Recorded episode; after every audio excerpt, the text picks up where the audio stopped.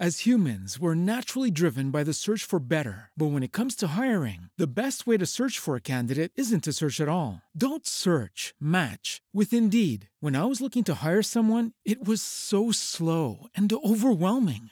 I wish I had used Indeed. If you need to hire, you need Indeed. Indeed is your matching and hiring platform with over 350 million global monthly visitors, according to Indeed data, and a matching engine that helps you find quality candidates fast. Ditch the busy work. Use Indeed for scheduling, screening, and messaging so you can connect with candidates faster. And Indeed doesn't just help you hire faster. 93% of employers agree Indeed delivers the highest quality matches compared to other job sites, according to a recent Indeed survey. And listeners of this show will get a $75 sponsored job credit to get your jobs more visibility at Indeed.com slash podcast. That's Indeed.com slash podcast. Terms and conditions apply. History That Doesn't Suck is a bi weekly podcast delivering a legit, seriously researched, hard hitting survey of American history through entertaining stories. If you'd like to support HTDS or enjoy some perks like ad free early episodes for $2 per month, please consider giving at patreon.com forward slash history that doesn't suck. To keep up with HTDS news, check us out on Facebook, Twitter, or Instagram.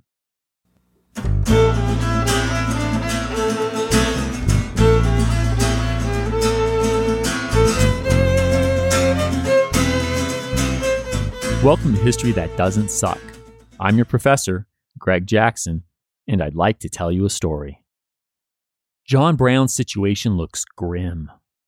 Holed up in a roughly 35 by 24 foot brick fire engine house with only four other healthy companions, there are literally hundreds of Virginia and Maryland militiamen, as well as armed civilians outside who want him captured, if not dead. Oh, by the way, Many of those armed civilians are both pissed off and drunk. Not exactly a winning combination for would be vigilantes wielding firearms. In short, John has a five versus several hundred situation. Maybe I'm just not enough of an optimist, but I trust you can see why I'm calling his situation grim. Okay, a little background.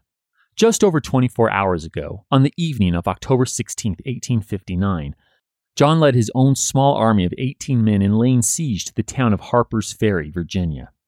Well, future West Virginia, but for now it's still Virginia. And yes, once upon a time there was a ferry here, but don't get caught up on that. In 1859, Harper's Ferry's claim to fame is being home to a federal armory. That's right, situated on the western side of the confluence of the Shenandoah and the Potomac, the town manufactures and stores thousands upon thousands of rifles and other military goodies for the U.S. military. This is music to John's ears because the ardent, violently opposed to slavery abolitionist is bent upon engineering a slave rebellion in Virginia. That's why he and his men came here last night, took prisoners, seized the armory and arsenal, and liberated slaves. They hoped to start a rebellion that would rock the state of Virginia. But it's not exactly going according to plan. John's now stuck in an engine house, surrounded by hundreds of militiamen and inebriated, armed civilians who are only holding back because he has hostages. All right, now that you're caught up, back to John's crap situation. I imagine salt and peppered, bearded Santa Claus style John looking at the numerous menacing host outside of the small brick building turned fort and back at those with him. His gaze drifts from the four able bodied men Edwin Coppoc, Jeremiah Anderson, Dauphin Thompson, and Shields Green to his 11 hostages. John also sees the slain corpse of his colleague, Stuart Taylor. Then there are those he's likely soon to lose his two young 20 something sons, Oliver and Watson Brown. Both got shot in the gut earlier today. And as the night goes on, Oliver wailing in pain, begs his father to shoot him and end his misery. Shh, shh, shh, shh. If you must die, die like a man, John instructs his baby faced son. Not quite what you'd expect from a loving father, but John's already made peace with the idea that they'll all likely die, and whatever the outcome, he intends to meet it stoically. The night wears on, but John doesn't dare sleep. Men, are you awake? Are you ready? He asks them again and again. I don't know if John noticed the nearly 100 U.S. Marines showing up late last night, but he knows it by morning. As day breaks, Lieutenant J.E.B. Jeb Stuart approaches the engine house wanting to talk. When John opens the door a crack to do so, Jeb instantly recognizes the old abolitionist from his bleeding Kansas days. The lieutenant asks him if they're willing to surrender. John's game, but only if they can go free. Ah, and that won't do. The US military can't exactly let someone who's taken over a federal armory and caused a number of deaths to walk off scot free. That being the case, John declines Jeb's request. All right then, it'll be a fight. Jeb signals by waving his hat, and Lieutenant Israel Green's dozen Marines charge at the engine house, using sledgehammers as makeshift battering rams. The abolitionist fighters respond with rifle fire. Lewis Washington, a great nephew of George Washington and hostage, tells us that John remains, quote, the coolest and firmest man I ever saw in defying danger and death. With one son dead by his side and another shot through, he felt the pulse of his dying son with one hand and held his rifle with the other, and commanded his men with the utmost composure, encouraging them to be firm and to sell their lives as dearly as they could. Close quote. We'll swing back and find out what happens to John and his crew, but first, we have something big to do today. It's time to meet the Illinois rail splitter, the great emancipator, the one and only Abraham Lincoln. Given the massive role he's going to play in the episodes to come, a full on bio from Dirt Floor Cabin to 1858 is called for, so that's what we'll do. But we'll leave him in 1858 because today we're only going up through his historic debates with Senator Stephen Douglas. Now, heads up, these slavery focused debates are going to give you a real and unedited look at racial attitudes in mid 19th century pre Civil War America. Honestly, this is going to get a little uncomfortable, so be prepared. Once we get through those debates, though, it'll be time to get back to John Brown. We'll head with him to the engine house at Harper's Ferry, and then we'll see where this goes. So let's do this. Time to meet Lincoln, and that means heading back to 1809. Ready? Rewind. Located near the still developing hamlet of Hodgenville, Kentucky, Sinking Spring Farm's sole amenity is a crude, one room log cabin measuring roughly 16 by 18 feet with a dirt floor. The land itself isn't all that great either. It's also barren and incredibly difficult to farm. It's in this harsh environment that the young Lincoln family, Thomas, Nancy, and their little daughter Sarah, welcome a fourth into their clan as Nancy gives birth on February 12, 1809. They named the boy after his grandfather, Abraham Lincoln. Lincoln, which is what we'll call him, except when we want to make a friendly tease, since he hates his childhood nickname, Abe, won't remember this place. While you might be thinking Sinking Spring Farm sounds charming and wondering if you can Airbnb it, and sorry, you can't, his family moves to another farm around nearby Knob Creek in 1811. Here, Nancy gives birth to another son, Thomas Jr., but he unfortunately dies as an infant. The grieving, loving mother continues to care for Sarah and Lincoln through the heartbreak. She isn't educated.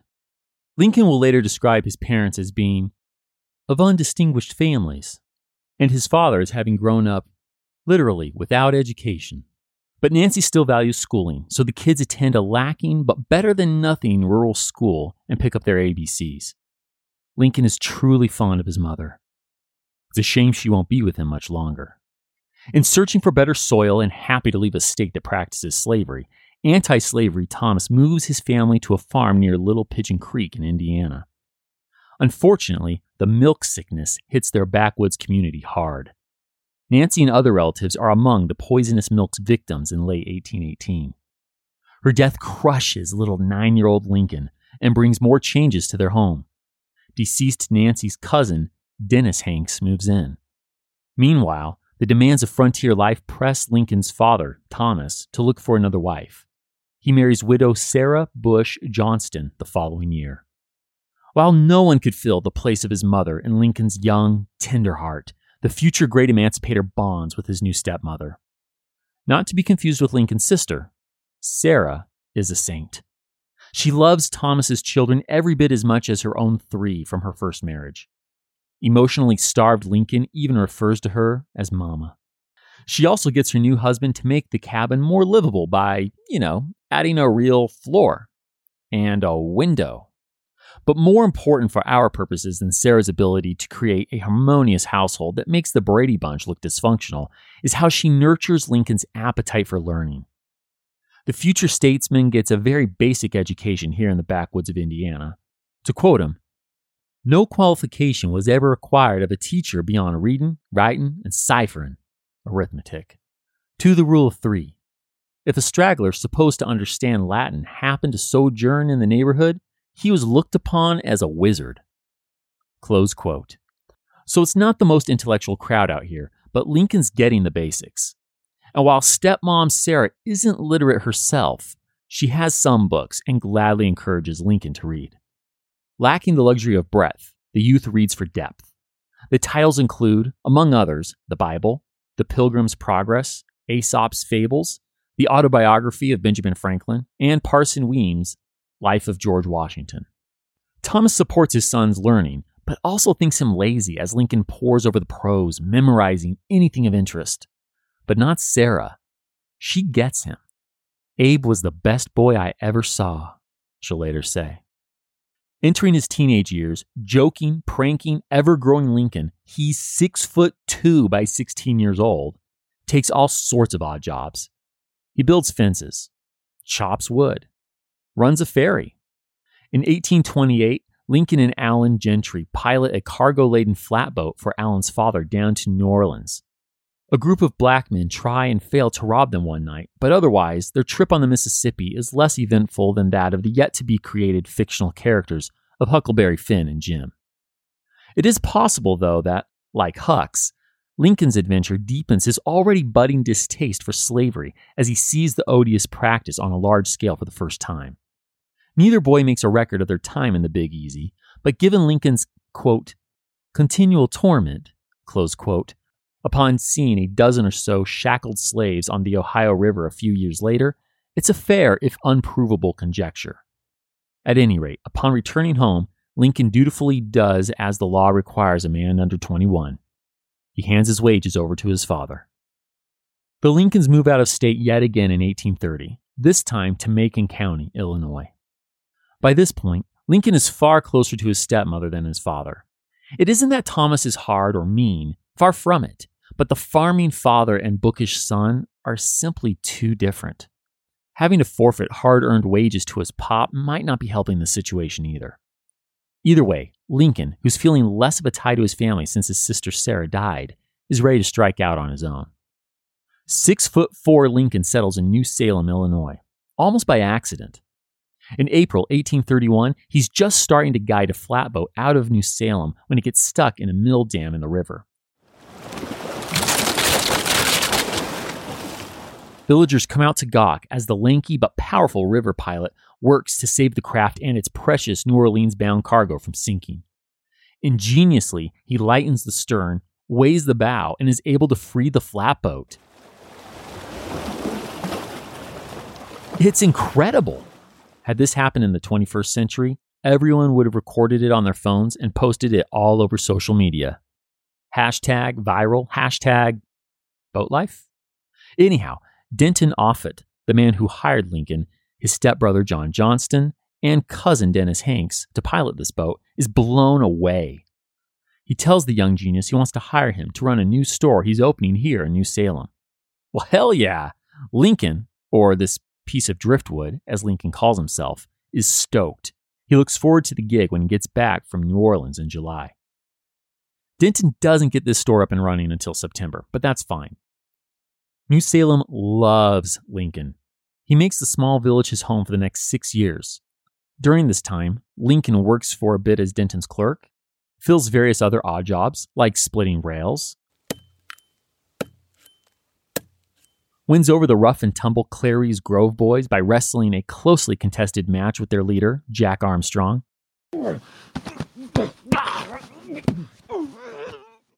And the future statesman even joins a debate society and borrows books, continuing to self educate. War breaks out in 1832 when the Sauk and Fox Indians try to return to their Illinois homeland under the leadership of Black Hawk, hence the conflict's name, the Black Hawk War, and Lincoln is elected a captain. While honored with the election, he has no problem joking about never seeing action when later serving as a U.S. congressman.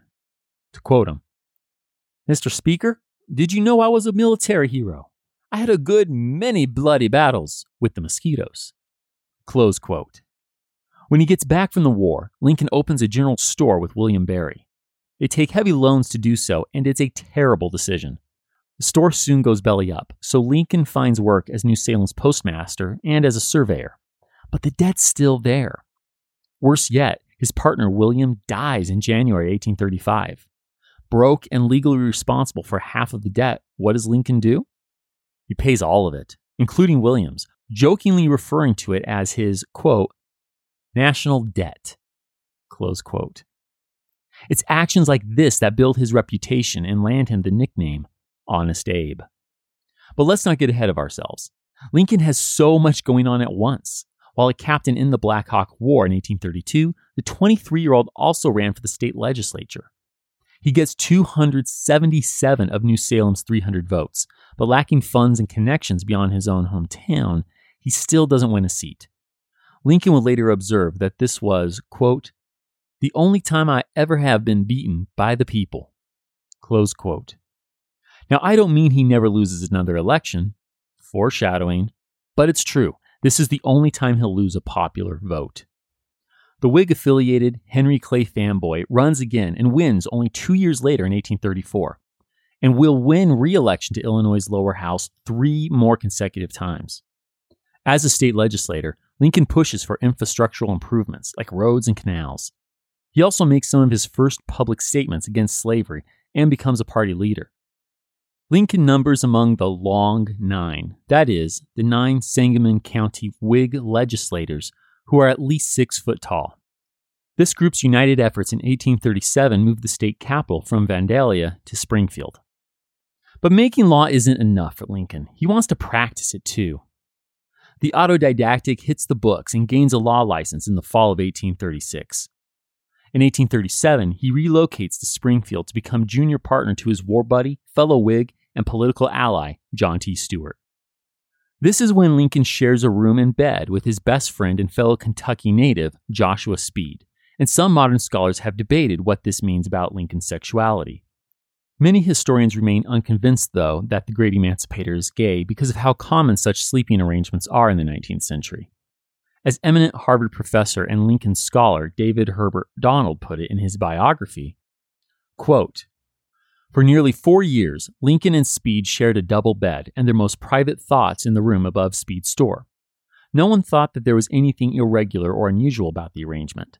It was rare for a single man to have a private room, and it was customary for two or more to sleep in the same bed. Years later, when Lincoln was a well known lawyer, he and the other attorneys traveling the judicial circuit regularly shared beds. Only Judge David Davis was allowed to sleep alone, not because of his dignified position, but because he weighed over 300 pounds. Much of the time when Lincoln and Speed were sharing a bed, young William H. Herndon slept in the same room, as did Charles R. Quote. So are Lincoln and Joshua just buddies, bromancing it up? Probably.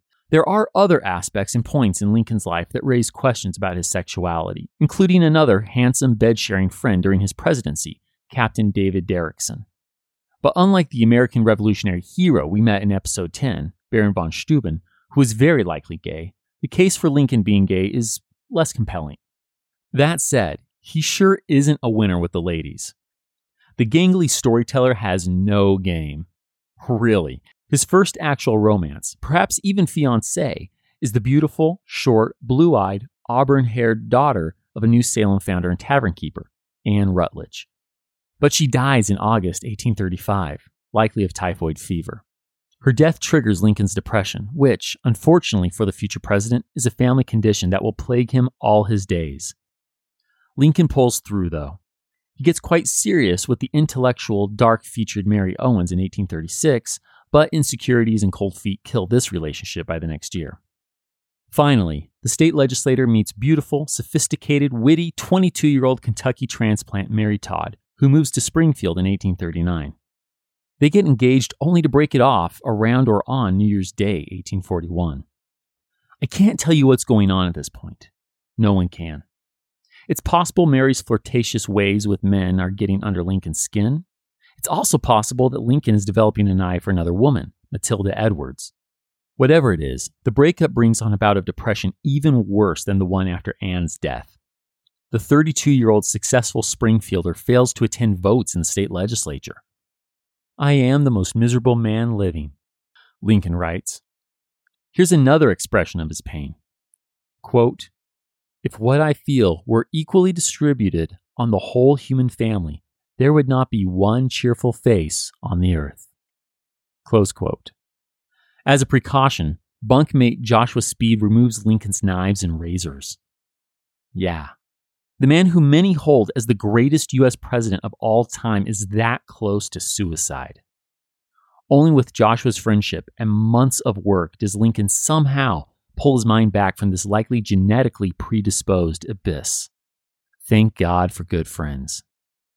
Eventually, after almost fighting a duel with broadswords, Yep, I'm totally going to drop that and just keep going. Lincoln even patches things up with Mary Todd. They marry, though not without a hilarious anecdote. While dressing for his wedding, the son of Lincoln's landlord asks him where he's going. To hell, I suppose, the groom replies. Ah, the time honored tradition of cold feet.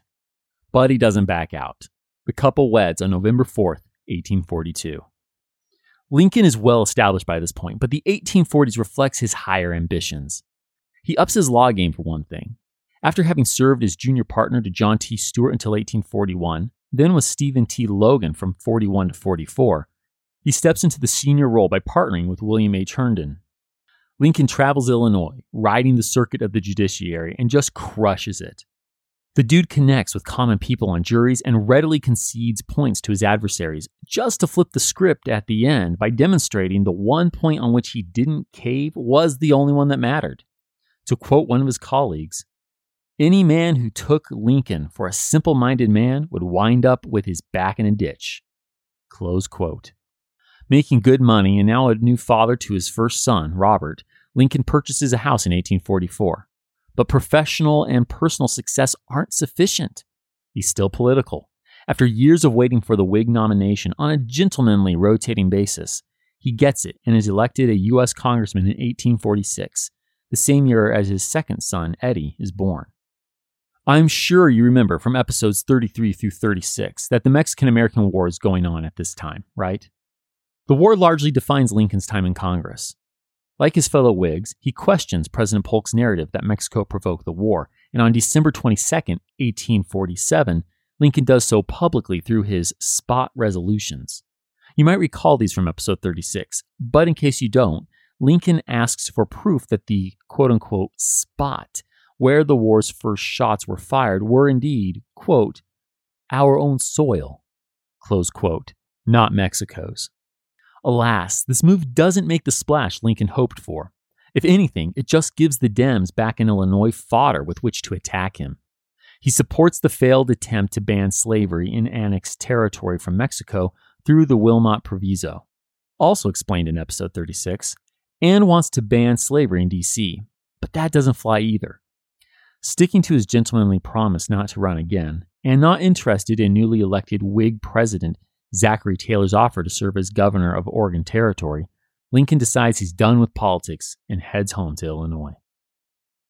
Well, back to the law. Lincoln is good at it, and he rakes in the dough, even as he refuses to overcharge clients.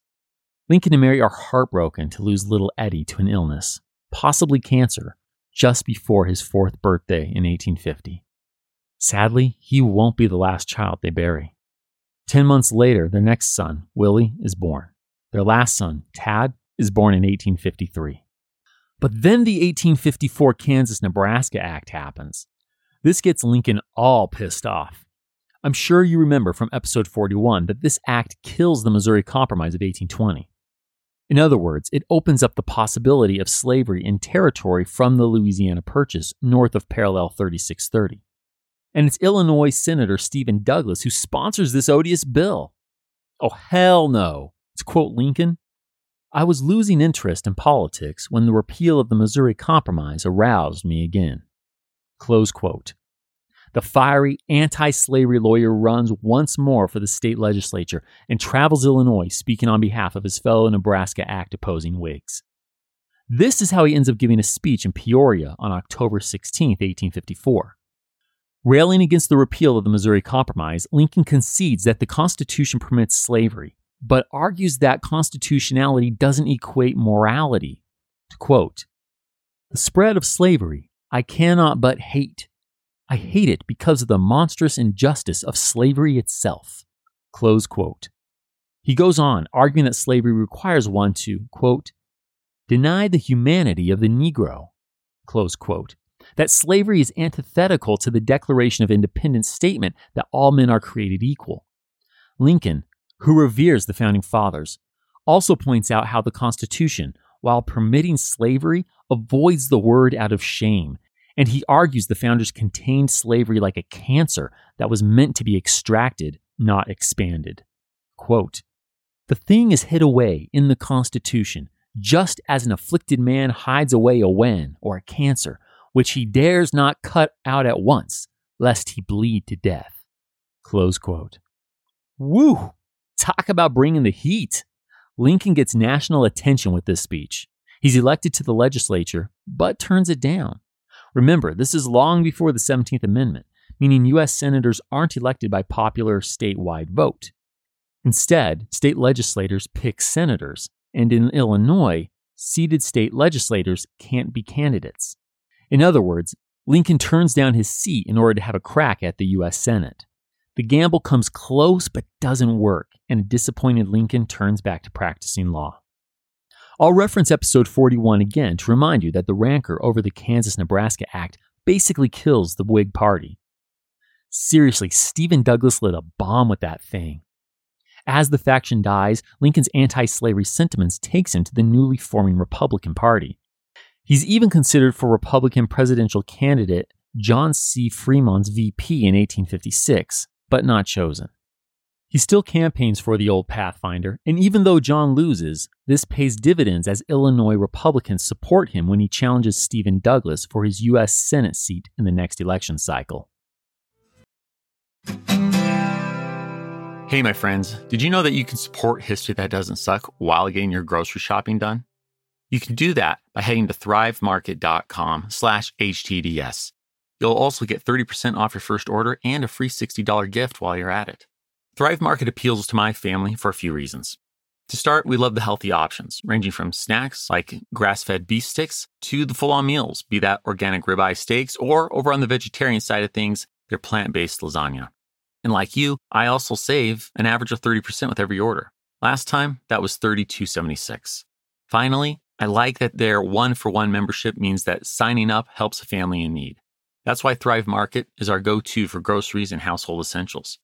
Join in on the savings with Thrive Market today and get 30% off your first order plus a free $60 gift. Go to thrivemarket.com slash HTDS for 30% off your first order plus a free $60 gift. That's thrivemarket.com slash HTDS. thrivemarket.com slash HTDS. HTDS is sponsored by BetterHelp. You know what surprised me the most as I've studied the lives of U.S. presidents? Here they are, under pressure and bearing responsibilities few of us can even imagine. Yet many, if not most of them, manage to make time for themselves every day. Like John Quincy Adams, who had an evening ritual of chess and billiards with the fam. Or Theodore Roosevelt, who basically invented the idea of going for a run. If they can do it, you can do it. Sometimes we just need a little help figuring out how to give ourselves permission. And therapy can help us get there. Whether it's making yourself enough of a priority or another struggle, BetterHelp has the licensed therapist to do just that, to help. It really couldn't be easier or more convenient. There's no awkward waiting room because it's all right there in your hand on your phone. Just fill out a brief questionnaire and boom, you've got professional guidance. Learn to make time for what makes you happy with BetterHelp. Visit betterhelp.com slash HTDS today to get 10% off your first month. That's betterhelp, H-E-L-P dot com slash HTDS. I'm sure many of you have heard of Abraham Lincoln and Stephen Douglas's showdown for the Senate seat in 1858. The Lincoln Douglas debates are the stuff of legend, But first, let me set the stage. In 1857, the U.S. Supreme Court renders its crazy, precedent breaking ruling on the Dred Scott case. In addition to saying African Americans are not U.S. citizens and cannot sue in court, it called the already repealed Missouri Compromise unconstitutional as Chief Justice Taney used the case as an excuse to make slavery effectively legal in all U.S. territories.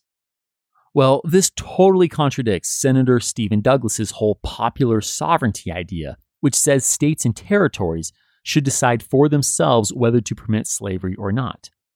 Now, Stephen is no opponent of slavery, Mm-hmm. not even close. But when the proposed Lecompton Constitution threatens to push slavery on the would be state of Kansas, he doesn't support it because that contradicts popular sovereignty. That is, states and territories choosing, not Washington, D.C. You see it, yeah? And that puts the senator at odds not only with SCOTUS, but with his fellow Democrat, U.S. President James Buchanan. I know, that last bit was more concentrated than the orange juice many of us grew up on and still love. But I did give you all the details on the Dred Scott case, its ruling, popular sovereignty, and the Lecompton Constitution in episode 41. Last time I referenced that episode, I promise. Maybe. If you need to review them in detail, by all means revisit the episode. Otherwise, all you need to know right now is that the Dred Scott ruling has just made slavery in any U.S. territory legal. And this has put Mr. Popular Sovereignty Stephen Douglas in a vulnerable position. So naturally, Lincoln is going to pounce. In a very odd step for the era, the Illinois Republican Party actually nominates Lincoln for U.S. Senate. I mean, it's the state legislature, not the people at large, that will elect the senator. So, what's the point, right? It actually pisses off some people, but the basic idea is that Republicans are saying if we get enough state legislative seats to make the call, our new senator will be Lincoln. In accepting this nomination at the Illinois Republican State Convention on June 16, 1858, Lincoln delivers a stunning speech with a solid biblical reference. Quote, a house divided against itself cannot stand. I believe this government cannot endure, permanently half slave and half free. I do not expect the Union to be dissolved. I do not expect the house to fall, but I do expect it will cease to be divided. It will become all one thing or all the other. Close quote. Whew. Knowing that he'll be president during the coming Civil War, his words are a bit eerie, aren't they? With that nomination for Senate, it's not long before Lincoln, feeling his disadvantage to the incumbent, challenges Stephen to debate. The senator accepts. They'll hold seven three hour debates. Yeah, 21 hours of content on one topic slavery. None of this vague, meaningless, two minute response BS that lets candidates hide their real thoughts. So eat your heart out, major network slash cable news hosted debates of the 21st century. Held between August and October 1858, each debate will take place in a different Illinois congressional district minus the two in which both have already spoken separately Chicago and Springfield. So, you ready for them to step into the ring for this seven round fight? Here we go. Ladies and gentlemen, in this corner, standing at six foot four and weighing 180 pounds, we have the lanky, moderate Republican candidate who opposes the existence of slavery in all U.S. territories, Mr. Abraham Honest Abe Lincoln.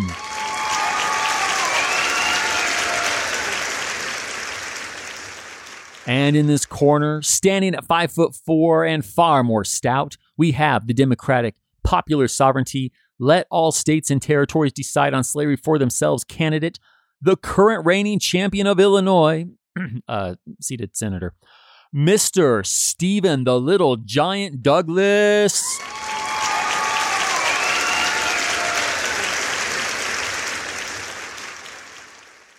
Fight.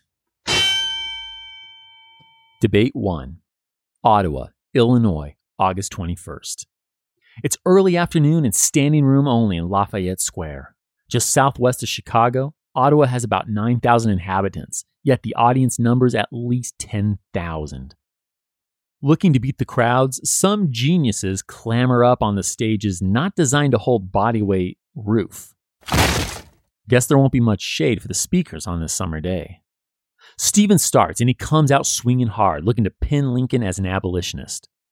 Now, you might be thinking, but he is. But don't confuse someone who's anti slavery with abolitionist. There are, for instance, poor white farmers who have no moral objection to slavery, they just hate competing for jobs against slave labor. Others, like Lincoln, find it morally repugnant, want to prevent its spread, and would like to use gradual emancipation to cut into it, but they recognize its regretful legality. Then there are abolitionists. They want slavery gone, damn the costs. Think Frederick Douglass, or more violently, think John Brown. That last camp is considered extremist and has no chance in hell of getting elected in Illinois. So Stephen wants voters to see Lincoln and the whole Republican Party in that light. He does this in a number of ways. For one thing, the Little Giant cites resolutions he claims the new Republican Party approved in 1854 and asks if Lincoln stands by them. I desire to know whether Mr. Lincoln today stands as he did in 1854 in favor of the unconditional repeal of the fugitive slave law I desire him to answer whether he stands pledged today, as he did in 1854, against the admission of any more slave states into the Union, even if the people want them. He uses Lincoln's interest in ending slavery in D.C. while a congressman against him. I want to know whether he stands today pledged to the abolition of slavery in the District of Columbia. Stephen continues with more such questions.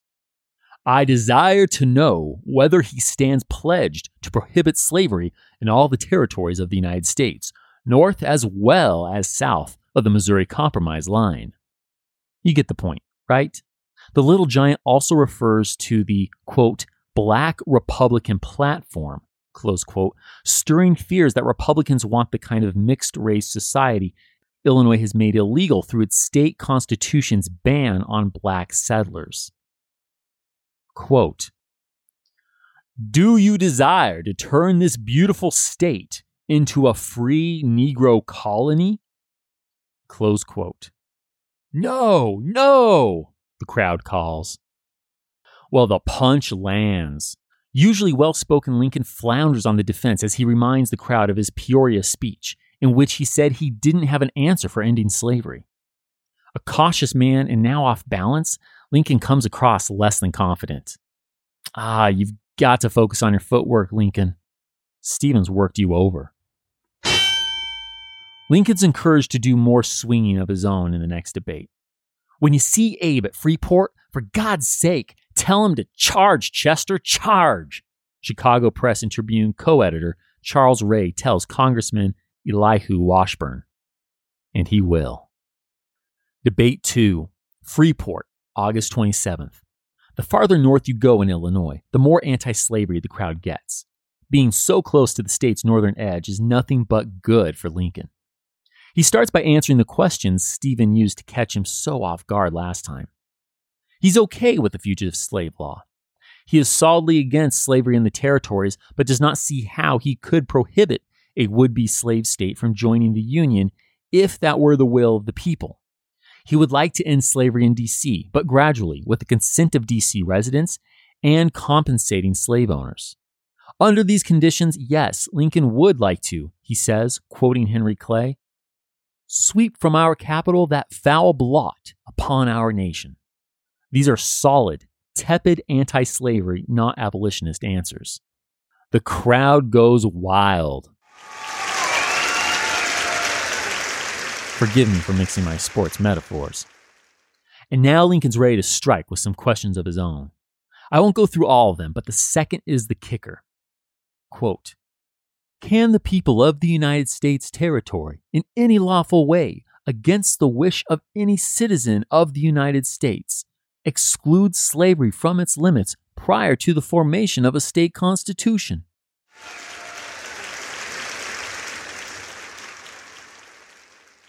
Close quote. This question backs Stephen into a corner. You remember why, right? No worries, I've got you.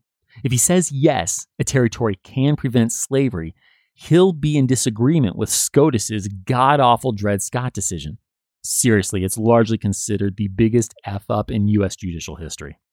And with President Buchanan. But Lincoln knows Stephen will say yes, because to say no would require backpedaling on his beloved let all the states and territories choose principle of popular sovereignty. Ha! Right on cue, Stephen stands up for popular sovereignty and tries to thread the needle of not contradicting SCOTUS by saying local laws could simply not protect slavery, which would undercut it, even if higher laws legalize it. This awkward dance done to a medley of Dred Scott and popular sovereignty becomes known, in honor of the town hosting the debate, as the Freeport Doctrine. Now for a right hook. Yes, I'm back to boxing. Turns out Stephen got some stuff wrong last week in Ottawa. Yeah, it's super hard to call people out on the spot in 1858 because, well, no Wikipedia, but Lincoln's peeps did some research. Those supposed abolitionist sounding resolutions didn't belong to the whole Illinois Republican Party. They came from Kane County. I know, a politician who doesn't have his facts straight is super surprising, but there it is. So, what up now, Stephen? Lincoln's calling you out, son. Looks like the future great emancipator's getting his footwork down. Float like a butterfly, sting like a bee. But Stephen's smooth. He says Lincoln would worry about these resolutions not being, quote, adopted at the right spot, close quote.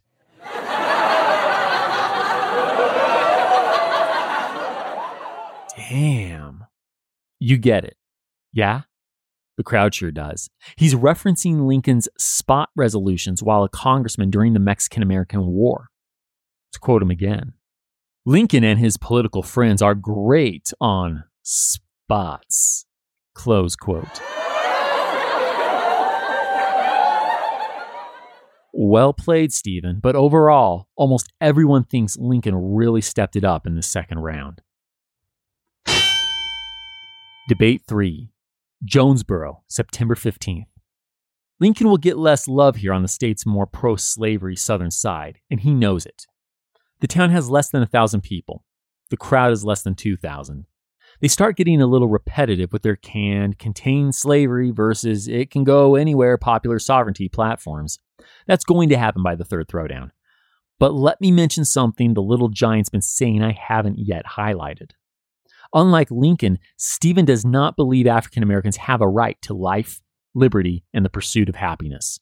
To quote him, I am aware that all the abolitionist lecturers that you find traveling about through the country are in the habit of reading the Declaration of Independence to prove that all men were created equal and endowed by their Creator with certain inalienable rights. I say to you, my fellow citizens, that in my opinion, the signers of the Declaration had no reference to the Negro whatever when they declared all men to be created equal. Close quote. I know. It's gut wrenching to think these are mainstream views in mid 19th century America. But, well, the sources speak for themselves, don't they? Lincoln wisely avoids getting dragged into this fight in front of the pro slavery audience. Instead, he slams Stephen's newly enunciated Freeport doctrine. Well done, Lincoln. This crowd was never yours, but I'm giving the round to you. Debate 4 Charleston, September 18th. It's three days later, and in this eastern center part of the state, near where his now deceased father settled, Lincoln has a slight home field advantage. Showing up, there's a massive, friendly work of art depicting him arriving in Illinois in a wagon 30 years back. Ah, but the Dems have their own handiwork. A banner that reads, quote, Negro equality, close quote, and depicts a white man, black woman, and their child. You and I might just see a loving family, but remember the era we're in right now. For this crowd, the suggestion is truly extreme. Even many abolitionists would not support mixed race marriages. So, this is, sadly, in this 19th century day and age, a real fear mongering slam against Lincoln. Our lanky, six foot four, moderate anti slavery candidate addresses the banner.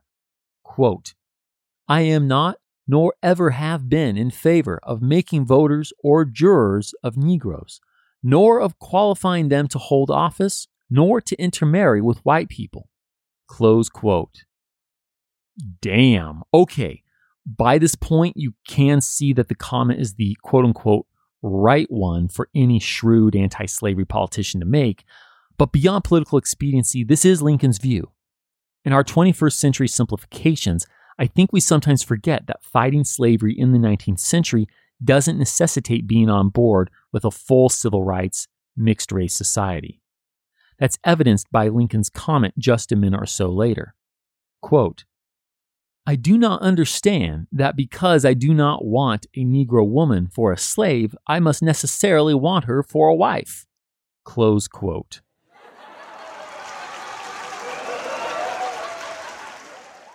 to be clear, I don't think that's funny. I'm not adding that laughter and applause for dramatic effect. Like the earlier ones in this debate, those reactions are noted in historical sources. Lincoln now shifts, arguing that, despite Stephen's opposition to the proposed and failed slave permitting Lecompton Constitution in Kansas that we discussed earlier, the Little Giant was actually part of a conspiracy to turn Kansas into a slave state. Lincoln doesn't really land this. What can I say? Charleston got away from him. This wasn't his best round. Debate 5 Galesburg, October 7th. A bit farther northwest, a Republican friendly crowd of 15,000 plus gathers for the debate at Knox College. To no one's surprise, Stephen opens with popular sovereignty, then tries to depict Honest Abe as a flip flopper whose degree of anti slavery shifts with the crowd. Next, the little giant doubles down on his line from the third debate that the founding fathers didn't intend for blacks to have rights. Says Stephen, quote, In my opinion, this government was made by our fathers on the white basis. It was made by white men for the benefit of white men and their posterity forever, and was intended to be administered by white men in all time to come. Close quote. The little giant then goes all Dred Scott ruling, adding that blacks do not have to be slaves, but they sure aren't citizens. Lincoln's not going to say blacks and whites are equal or should mix. No surprise after that last debate but he will fight the assertion that the founders wanted to deny African Americans their right to life, liberty, and the pursuit of happiness. Calling Stephen's words, quote, a slander upon the framers, close quote, Lincoln says you could search the whole world over and you wouldn't find, quote, one single affirmation from one single man that the Negro was not included in the Declaration of Independence until the necessities of the present policy of the Democratic Party. Close quote. Whew.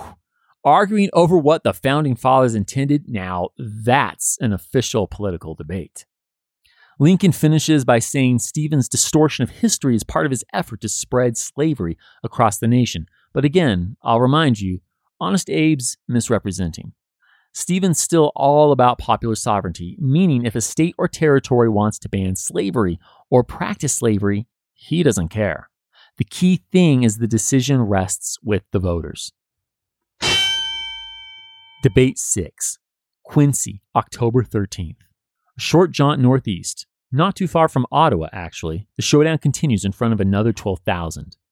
But forgive me, they don't say much of anything new here. So let's just hop aboard the city of Louisiana and ride down the Mississippi with the two candidates to the final act. Debate 7 Alton, October 15th. Some 5,000 have gathered in this town just up the Mississippi from St. Louis, Missouri. Stephen's beat.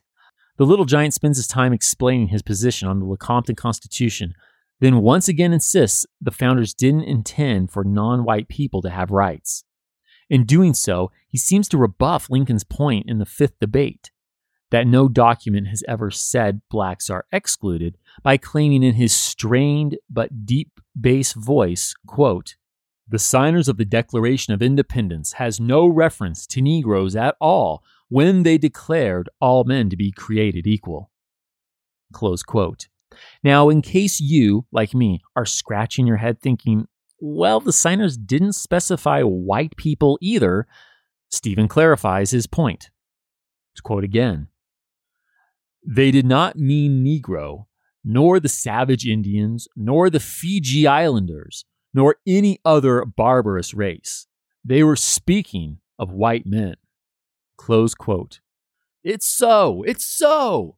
Some in the crowd call out amid cheers. Again, those cheers and comments from the crowd are noted in the historical record. I'm not making any of this up. Lincoln knows this is a Southern transplant audience, but he sticks to his guns. Slavery must not spread, and while, quote, the Democratic policy everywhere carefully excludes the idea that there is anything wrong in it, that is the real issue. It is the eternal struggle between these two principles, right and wrong, throughout the world. Close quote. Well said, Honest Abe. Well said. This is it, the last debate. The votes are close, but the Dems land more seats in the state legislature. So, in this pre 17th Amendment America, Lincoln loses. The state legislature votes to send Stephen back to the U.S. Senate by a vote of 54 to 46. Ah, this is what I was getting at when I said Lincoln would never lose a popular vote again, but might lose a future election. However, it's really not bad for Lincoln. He just debated slavery against one of the most well known politicians in the country for 21 hours. The debate had national coverage. He might have lost the race, but he became an American household name in the process and significantly impacted the ongoing conversation on slavery in the United States. These factors will come to bear in the 1860 presidential election, but that's a story for next time. Right now, we need to circle back to the story from today's intro and find out how John Brown got himself stuck in that engine house and what happens next. So let's leave Illinois and head east on one of those trains that pass right through Harper's Ferry, Virginia. Here we go.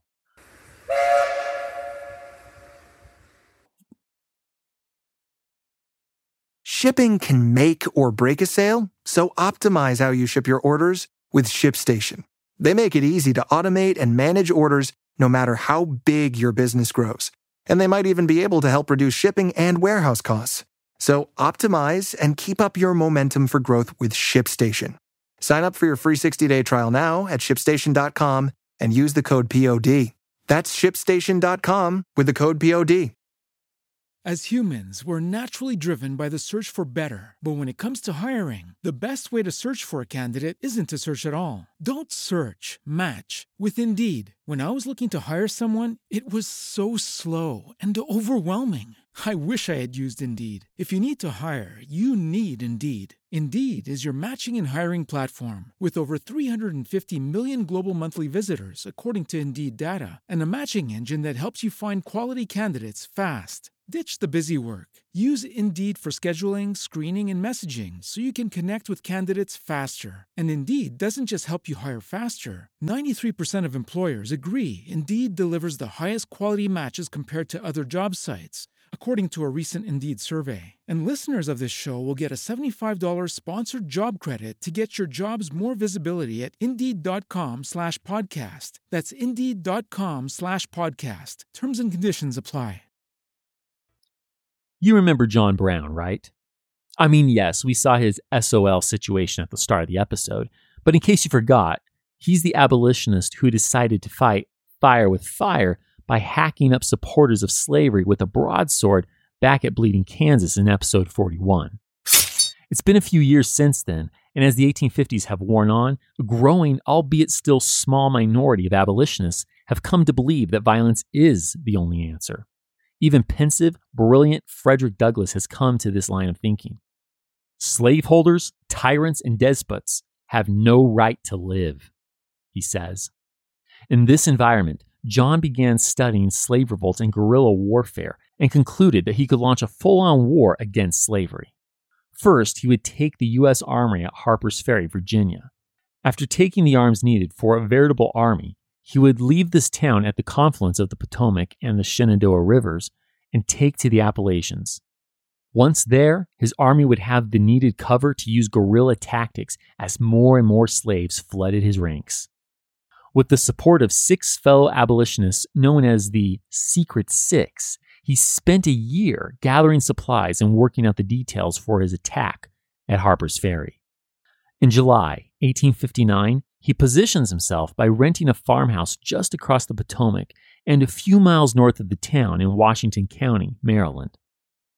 The army he hoped for never materializes.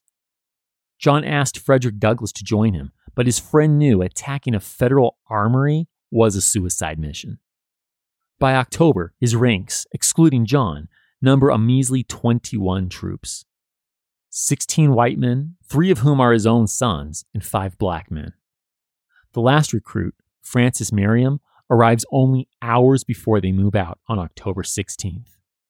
At 10 a.m. on that Sunday morning, John holds a Bible service and reads his, quote, provisional constitution, close quote, to his supporters once more. The self proclaimed slave liberator borrowed heavily from the 80 something year old Declaration of Independence when writing this document. It reads, quote, When, in the course of human events, it becomes necessary for an oppressed people to rise and assert their natural rights as human beings and break that odious yoke of oppression, a moderate respect for the opinion of mankind requires that they should declare the cause which incite them to this just and worthy action. Close quote. With those patriotic words running through their minds, the rebels begin the assault at 8 p.m. Three men stay behind to guard their Maryland farmhouse, while John and the other 18 move out to various tasks under the darkening sky. Some cut telegraph wires to prevent calls for help. Others move toward Harper's Ferry. Still others go to nearby plantations to make hostages of masters and to free slaves that could swell the ranks of this small army.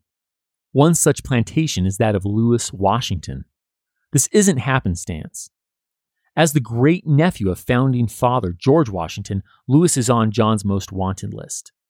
Knowing the impact it will provoke, the fierce abolitionist wants Lewis as a captive, and it doesn't hurt that Lewis has inherited some cool weapons that once belonged to his famous great uncle the sword of Frederick the Great, and a pistol from the Marquis de Lafayette.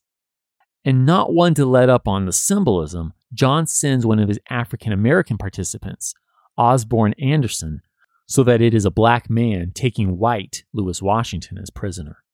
But one symbolic prisoner is just a start. Another raiding party hits John Allstadt's nearby farm.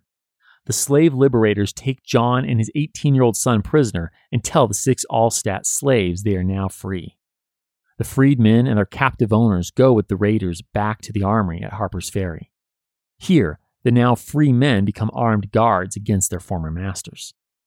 As the captive taking slash slave liberating happens on the Washington and Allstadt plantations, John drives a wagon full of weapons and toys six miles from their Maryland farm to Harper's Ferry, Virginia.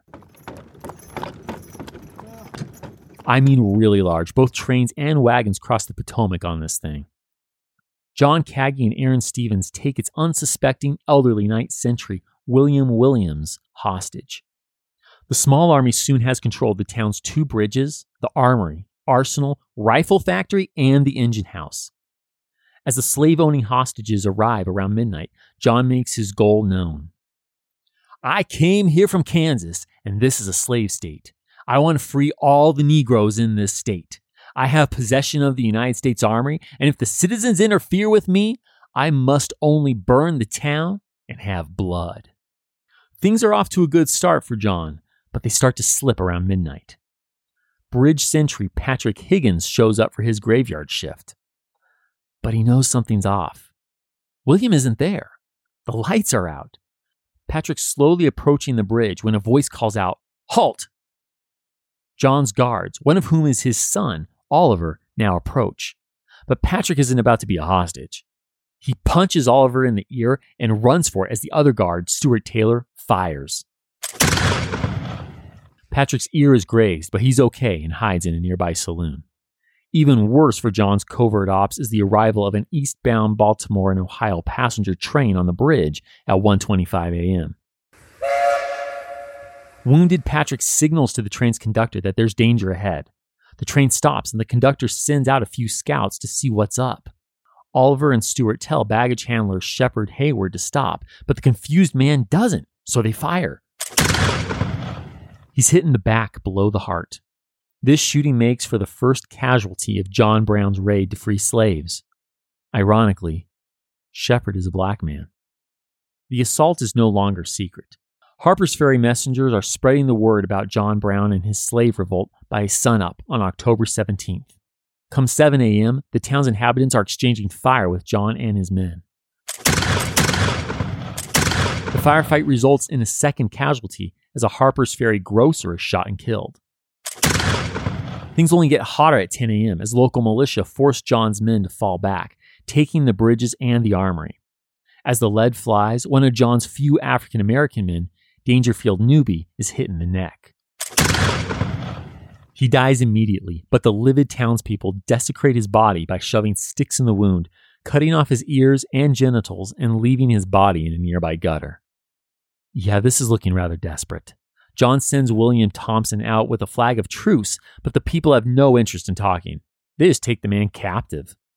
Cutting some losses, John retreats with 11 of his 30 or so hostages and most of his men to the engine house. By this point, Washington, D.C. is in the loop. President Buchanan calls up 90 Marines to go quell this rebellion, raid, or whatever it is. Their commander is one of the best in the U.S. military, a guy we met back in the Mexican American War. Now Brevet Colonel Robert E. Lee. It's now noon. The baggage handler shot last night has died. Aaron Stevens and John's son, Watson, carry out a white flag for a second time to parley. Unlike William, they aren't taken hostage, they just get shot up. Both drop to the ground severely wounded. Aaron's life will be saved by a hostage while Watson crawls back to the engine house, bleeding out of his stomach. This whole operation has gone to hell, and one of John's men, Will Leeman, knows it. He makes a break for it. As he runs out of the engine house and toward the river, the militia spot him, fire, and hit him, causing him to fall wounded into the water. Merely wounded, Will floats a ways, then pulls himself on a rock safe. Except he's not. Literally holding to the stone for dear life, he sees a man walking into the river with a gun in hand. Don't shoot! I surrender, the abolitionist calls out. The gunman, George Schoppert, answers by smiling, pointing his revolver straight at Will's face and blowing it off. Others shoot at his body until the current finally whisks it away. An hour later, around 2 p.m., John's men in the rifle works are pushed out.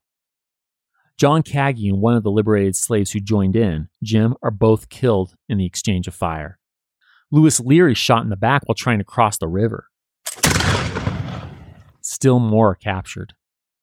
Around the same time, a shot rips Mayor Fontaine Beckham's shoulder and chest.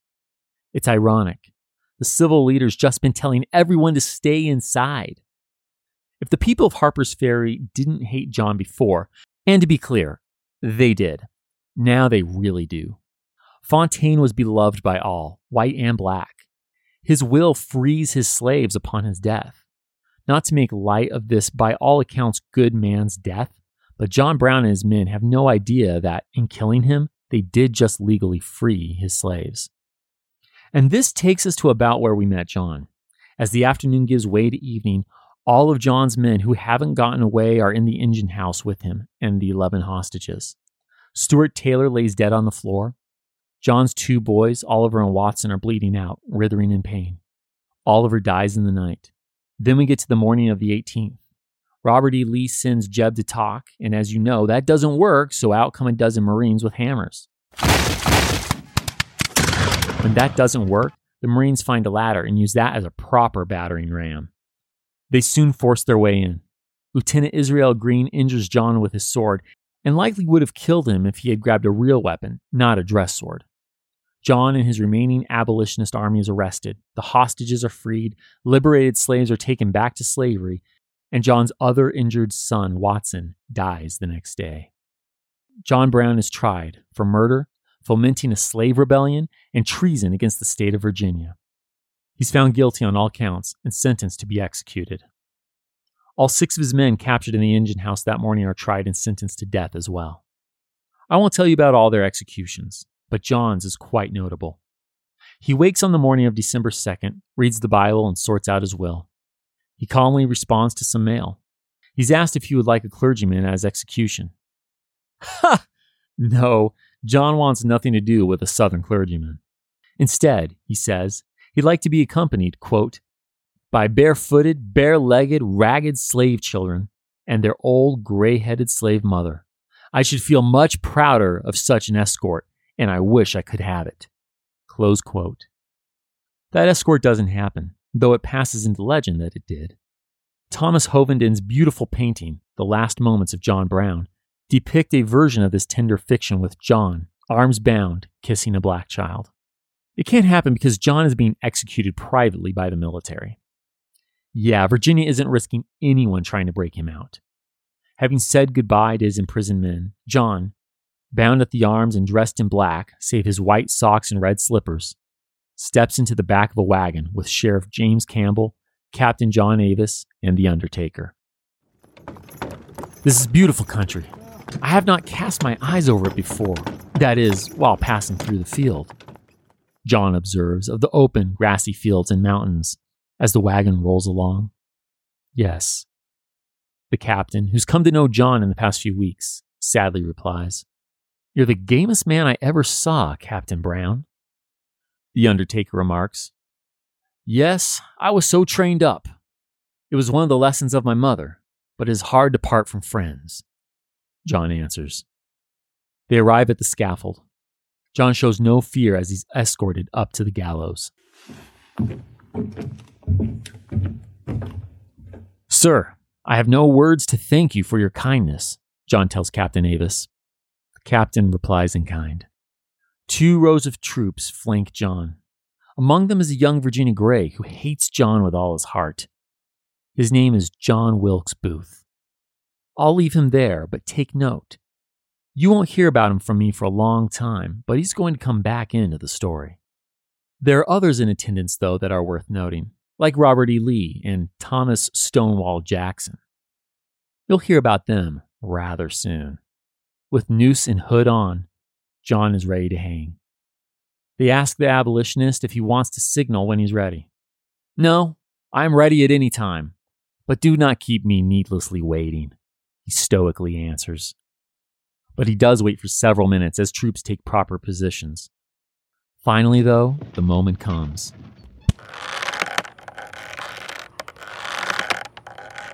His neck snaps, and after a few convulsions, it's all over. So perish all such enemies of Virginia, all such enemies of the Union, all such foes of the human race, calls out Colonel Preston. Oh, but one last thing. On John's way out to be executed this morning, he handed a note to one of the guards. Let me read that to you. Quote, I, John Brown, am now quite certain that the crimes of this guilty land will never be purged away, but with blood. I had, as I now think, vainly flattered myself that without very much bloodshed, it might be done.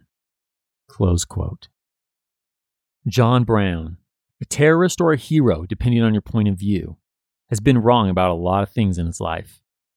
But this, written on the eve of the 1860 presidential election, well, it's just downright prophetic. History That Doesn't Suck is supported by fans at patreon.com forward slash history that doesn't suck. Josh, Ciel, and I are beyond grateful to you kind souls providing funding to help us keep going. Thank you. And a special thanks to our patrons whose monthly gift puts them at producer status Will Caldwell, Jason Karstens, Dex Jones, and Sheila Palatnik. Join me in two weeks, where I'd like to tell you a story.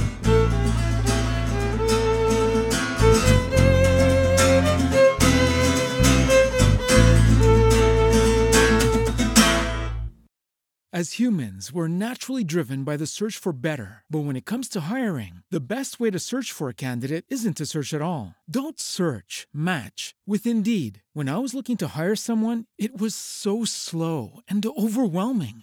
I wish I had used Indeed. If you need to hire, you need Indeed. Indeed is your matching and hiring platform with over 350 million global monthly visitors, according to Indeed data, and a matching engine that helps you find quality candidates fast. Ditch the busy work. Use Indeed for scheduling, screening, and messaging so you can connect with candidates faster. And Indeed doesn't just help you hire faster. 93% of employers agree Indeed delivers the highest quality matches compared to other job sites, according to a recent Indeed survey. And listeners of this show will get a $75 sponsored job credit to get your jobs more visibility at Indeed.com slash podcast. That's Indeed.com slash podcast. Terms and conditions apply. Hello, everyone. My name is Wesley Livesey from the History of the Second World War podcast. Join me on a journey through the most destructive conflict in human history, a journey that will take us not just through the famous campaigns and cataclysmic battles, but also to the lesser well known corners of the war that touched millions all over the world, as we try and answer not just the questions of what and where, but how and why. You can find History of the Second World War on all major podcast platforms or at historyofthesecondworldwar.com.